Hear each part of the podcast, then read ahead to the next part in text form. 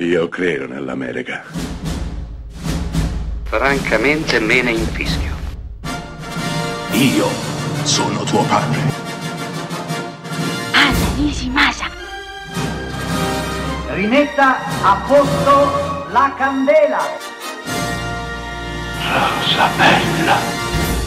Correva l'anno 1987 quando Richard Donner, scomparso da poco, che ci manca tanto, portò sullo schermo Arma Letale.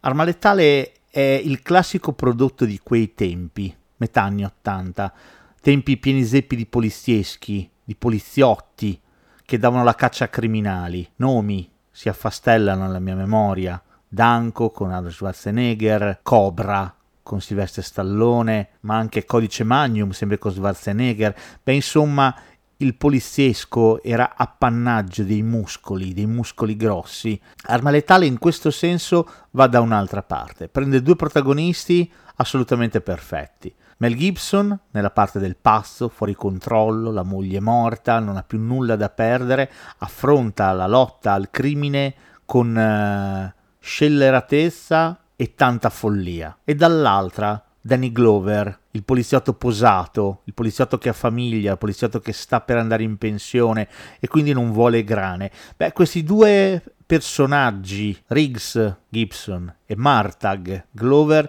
funzionano alla perfezione. Certo, grazie anche alla regia di Richard Donner, ma soprattutto grazie alla sceneggiatura di Shane Black, che confeziona una pellicola blindata in cui tutto va per il verso giusto. Arma letale che avrà ben tre seguiti, l'ultimo, il quarto, è decisamente da dimenticare, ma sia Arma letale 2 che Arma letale 3 sono assolutamente ottimi film, addirittura Arma letale 2 è migliore del primo, è diventato negli anni un faro nella notte, un punto di riferimento per quei buddy movie con protagonisti sbirri e poliziotti, equamente e splendidamente diviso tra umorismo e azione. Oggi, tanti anni dopo, Arma Letale e i suoi seguiti appartengono a un passato che non tornerà più. Un passato in cui si facevano questi tipi di film che adesso sono completamente passati di moda. Quando parliamo oggi di poliziesco o andiamo dalla parte della commedia o dalla parte dell'azione a perdifiato. Film come questo, in perfetto equilibrio,